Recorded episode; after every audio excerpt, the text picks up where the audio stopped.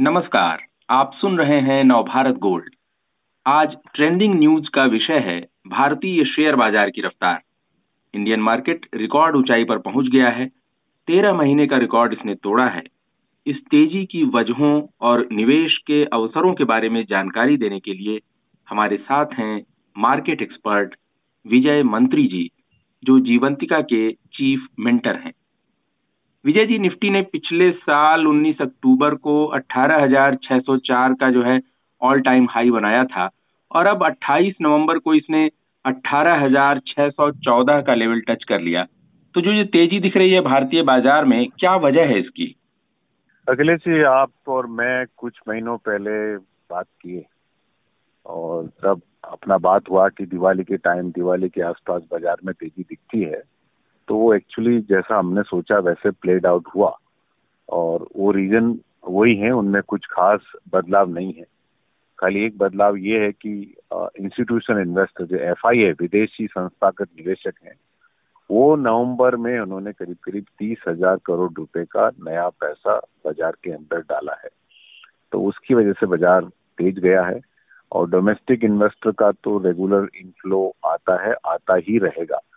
तो ये अभी की तेज़ी है। ये लिक्विडिटी की वजह से इमीडिएट हमको बम्प अप मार्केट के अंदर दिख रहा है। और दूसरा, अभी धीरे धीरे एफ़ का इन्फ्लुएंस इंडियन मार्केट पे या उन, वो जो बात करते हैं, उसका इन्फ्लुएंस इंडियन मार्केट पे धीरे धीरे कम होता जा रहा है।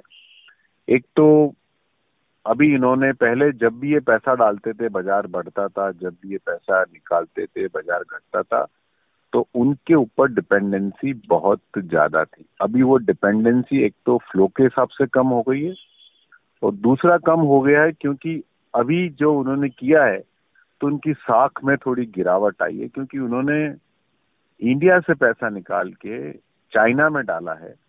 तो चाइना में उनका पैसा 20 से 40 परसेंट टूटा है और इंडियन मार्केट तो वहीं का वहीं रहा है तो फिर अगर ऐसा उनका काम करने का तरीका है तो क्यों उनको फॉलो किया जाए? तो ये बात लोगों की समझ में आ रही है। जी। विजय जी भारतीय बाज़ार के मुकाबले अपने चीन का हवाला दिया। दुनिया के बाकी बाजारों का कैसा हाल दिख रहा है? देखिए दुनिया के बाकी बाजारों में भी बहुत प्रॉब्लम है और वो प्रॉब्लम बरकरार रहेगी क्योंकि इन लोगों ने पिछले तीस चालीस साल में क्या किया है कि इन्होंने चाइना को एक हीरो बनाया और वो हीरो इसलिए बनाया चाइना को कि इनको अपनी गरज थी कि चाइना के अंदर माल बने ताकि इनके अपने देश में जो पोल्यूटिंग इंडस्ट्री है लो कॉस्ट इंडस्ट्री है, वो चाइना में सप्लाई करे और एक ग्लोबल नैरेटिव बनाया गया कि आपको जहाँ सबसे सस्ता मिलता है, वहीं से खरीदो। उस प्रोसेस में आपकी देश की पूरी मैन्युफैक्चरिंग इंडस्ट्री खत्म हो जाए तो हो जाए क्या फ़र्क पड़ता है? क्योंकि उनके पास तो टैक है, किसी कंपनी के पास टूरिज़्म है, किसी के पास ऑयल है, किसी के पास इलेक्ट्रॉनिक्स है। लेकिन इस चक्कर में छोटे मोटे देश भी आ गए और इस चक्कर में भारत जैसा बड़ा देश भी आ गया।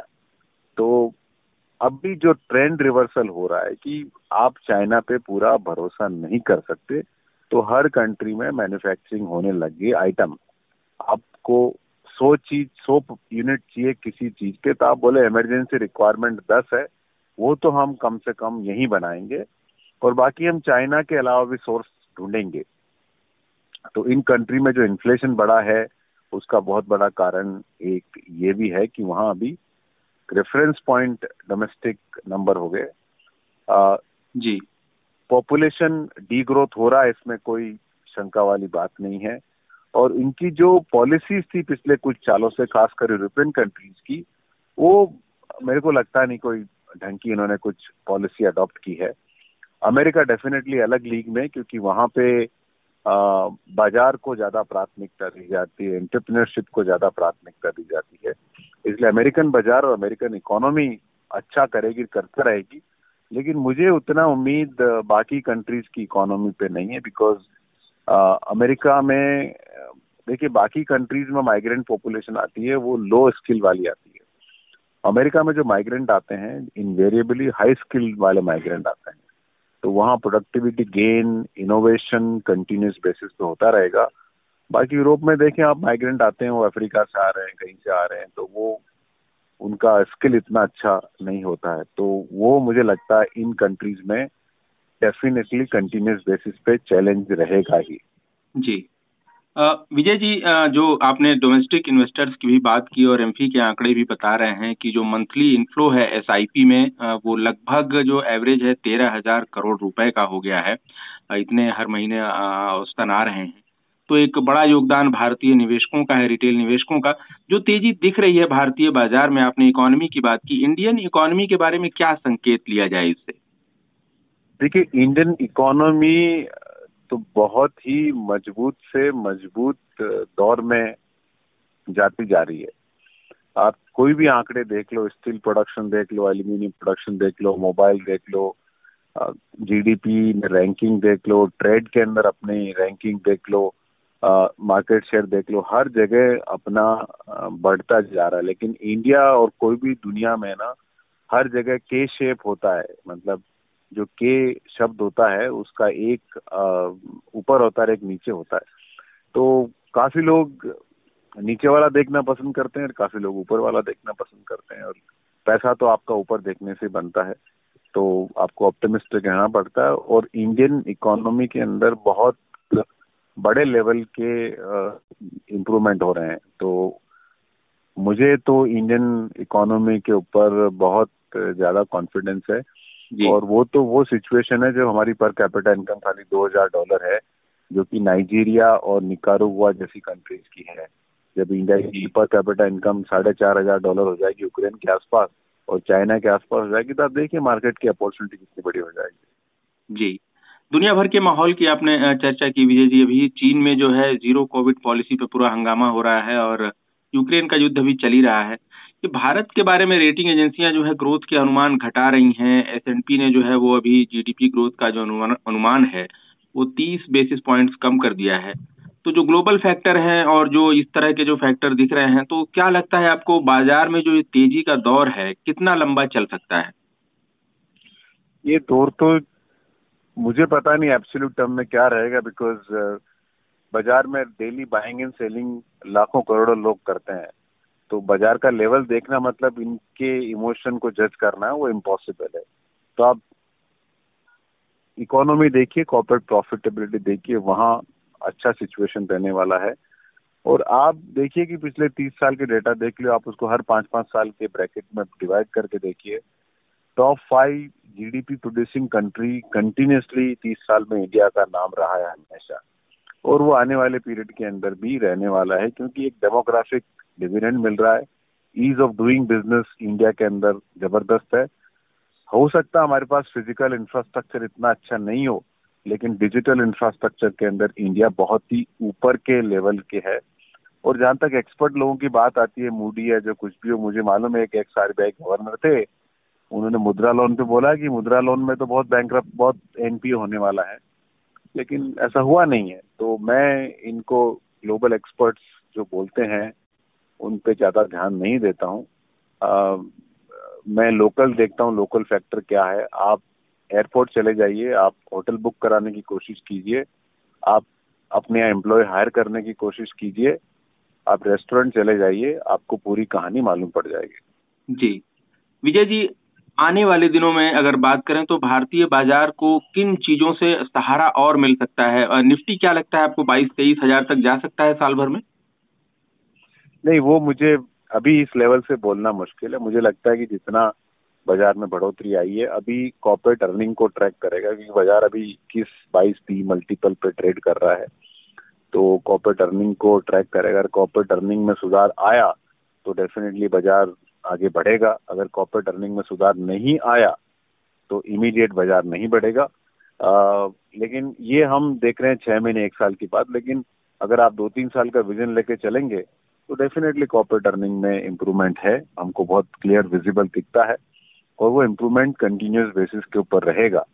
तो तीन, छह महीने, एक साल का व्यू लेना फ्रॉड विद डेंजर हाँ लेकिन इतना बोल सकता हूँ कि यहाँ बाज़ार में इंडियन बाज़ार में कोई बड़ा रिस्क हमको नहीं लगता है, क्योंकि ये बाज़ार ऑल टाइम हाई तो दिख रहा है, लेकिन रिटर्न इतना अच्छा नहीं है। जैसे आज अगर हम आज का निफ्टी देखें तो उसमें पिछले दस साल का रिटर्न खाली बारह परसेंट कंपाउंडेड है। पाँच साल का रिटर्न बारह परसेंट कंपाउंडेड है जो हिस्टोरिकल रिटर्न से नम, नीचे है रिटर्न तो बाज़ार एब्सोल्यूट नंबर में ऊपर दिख रहा है लेकिन रिटर्न वाइज इतना बाज़ार में फ्रॉड नहीं है जो 2007-8 में था। तो हमको बड़ा रिस्क बाज़ार में नहीं लगता। जी आप कह रहे हैं बड़ा रिस्क नहीं लगता तो इन हाई लेवल्स पे जो भी बने हुए हैं इस पे आप निवेश के बारे में आपकी क्या राय बन रही है? इंतज़ार करें या जैसा आप कह रहे हैं कि अभी निवेश करते रहना चाहिए जो चुनिंदा सेक्टर्स हैं? देखिए अगर आप के पास पैसा है और आपको तीन से पाँच साल का पैसा नहीं चाहिए तो आप रेगुलर बेसिस पे रेगुलर बेसिस पे mutual fund equity mutual fund में पैसा डालते रहें। अभी आपको डर लग रहा तो एक साथ नहीं डालें। आप बारह से ट्वेंटी फोर मंथ की इंस्टॉलमेंट करके वो पैसा बाज़ार में डाल सकते हैं। अभी तो फिक्स इनकम भी काफ़ी अच्छा हो गया है। फिक्स इनकम में भी डेट म्यूचुअल फंड का वाई सात परसेंट के ऊपर चला गया है। तो आपके दोनों हाथ मतलब पाँचों उंगलियाँ घी में अभी इन्वेस्टर के लिए। जी आप म्यूचुअल फंड्स की सलाह दे रहे हैं। सीधा निवेश करना हो निवेशकों को तो किन सेक्टरों पर आपकी नज़र है? अगर कुछ आप इंसाइट दें या कौन से चुनिंदा शेयर आपकी नज़र में है? देखो शेयर बोलना बहुत मुश्किल है क्योंकि आज मेरा व्यू कि शेयर पे अच्छा है कल चेंज हो जाएगा। लेकिन आपको व्यूअर्स को बताने का मेरे को टाइम नहीं मिलेगा। तो मैंने कुछ स्टॉक बोला किसी ने ले लिया और बाद में मेरा व्यू चेंज हो गया। तो फिर क्या करेगा वो? तो स्टॉक नहीं सेक्टर बोल सकता हूँ कि हमको लगता है ऑटो इंडस्ट्री में काफ़ी तेज़ी रहेगी। फार्मास्यूटिकल के अंदर मेरे हिसाब से काफ़ी अच्छी तेज़ी रहेगी। बैंकिंग इंडस्ट्री में बहुत अच्छी तेज़ी रहेगी। जब भी इंटरेस्ट रेट ऊपर बढ़ता है नीचे घटता है बहुत तेज लेवल से, तब बैंक का मार्जिन बढ़ जाता है। तो बैंकिंग और इंडियन डोमेस्टिक जो कैपिटल गुड्स इंडस्ट्री है मैन्युफैक्चरिंग इंडस्ट्री है वहाँ हम सारी इंडस्ट्री में हमको लगता है अच्छी तेज़ी रहनी चाहिए। और आईटी थोड़े दिनों बाद देखना पड़ेगा कि आईटी के अंदर अगर करेक्शन एक पूरा रन आउट हो गया तो आईटी में स्टार्ट लुकिंग अट्रैक्टिव बट अभी नहीं। पिछले बार भी आपसे बात हुई तो मैंने बोला था कि आईटी में थोड़ा वेट करना पड़ेगा। और वेट होने के बाद अगर वो दिख जाए तो फिर अपने को आईटी में उस टाइम पैसा डालने की सोच सकते हैं। जी, विजय जी, आपने बाज़ार में जो आई तेज़ी है और ये फैक्टर्स जो हैं और भारतीय अर्थव्यवस्था के बारे में जो आपने इंसाइट दिया है बहुत बहुत धन्यवाद आपका।